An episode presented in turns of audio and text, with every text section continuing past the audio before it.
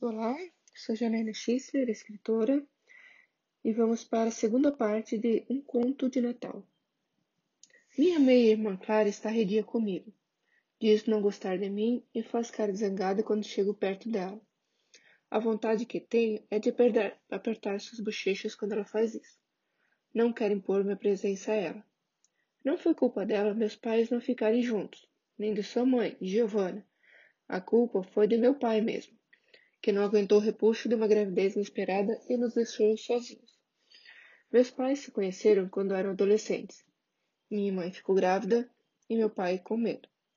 Giovanna apareceu na vida de meu pai tempos depois que ele tinha saído dele ter saído da nossa. Meu pai ainda não aceita bem minha presença e confesso que não tenho ajudado muito nessa aceitação. Raiva dele?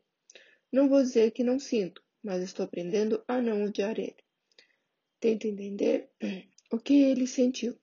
Se minha namorada engravidasse agora, era menos que eu iria sentir. Descendo a escada, eu ouço as, as crianças brincando na cozinha, onde tomamos o café da manhã. Chego lá e encontro a Valbeca, que vem em minha direção, e minha tia Natália. Dou um abraço apertado em minha avó, que apesar do pouco tempo de convívio, já se tornou mais do que especial para mim. Ela e meu avô Luiz fizeram-me fizeram -me sentir parte dessa família. Mas ainda tenho a sensação de que tudo isso pode desaparecer a qualquer momento. Meu estômago parece ter um nó, aquela sensação de que alguma coisa ruim pode acontecer a qualquer minuto.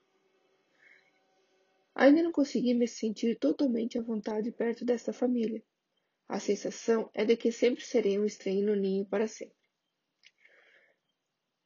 Tia Natália ainda melhor desconfiada, mesmo com o exame de DNA confirmando que sou filho de Carlos. No orfanato, aprendi a ser sério, ser quem eu sou, sério, desconfiado, às vezes meio rude também. Ok, bem rude em alguns momentos.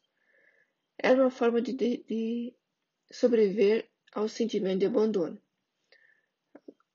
Ainda parado na, na porta da cozinha, olho para a tia Natália servindo lanche para suas filhas e sobrinhos. Sorriu para ela, um sorriso tímido, mas é verdadeiro. Vejo ela relaxar os ombros e me convida para ajudar eles em seu lanche.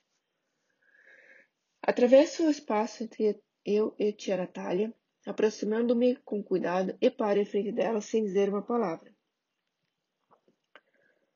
Quando ela, me, ela se vira para falar comigo, eu abraço pela cintura e encosto minha cabeça em seu ombro, como se eu ainda fosse um menino. Nesse momento, uma música invade a cozinha. We wish you a Merry Christmas. We wish you a Merry Christmas. We wish you a Merry Christmas and Happy New Year.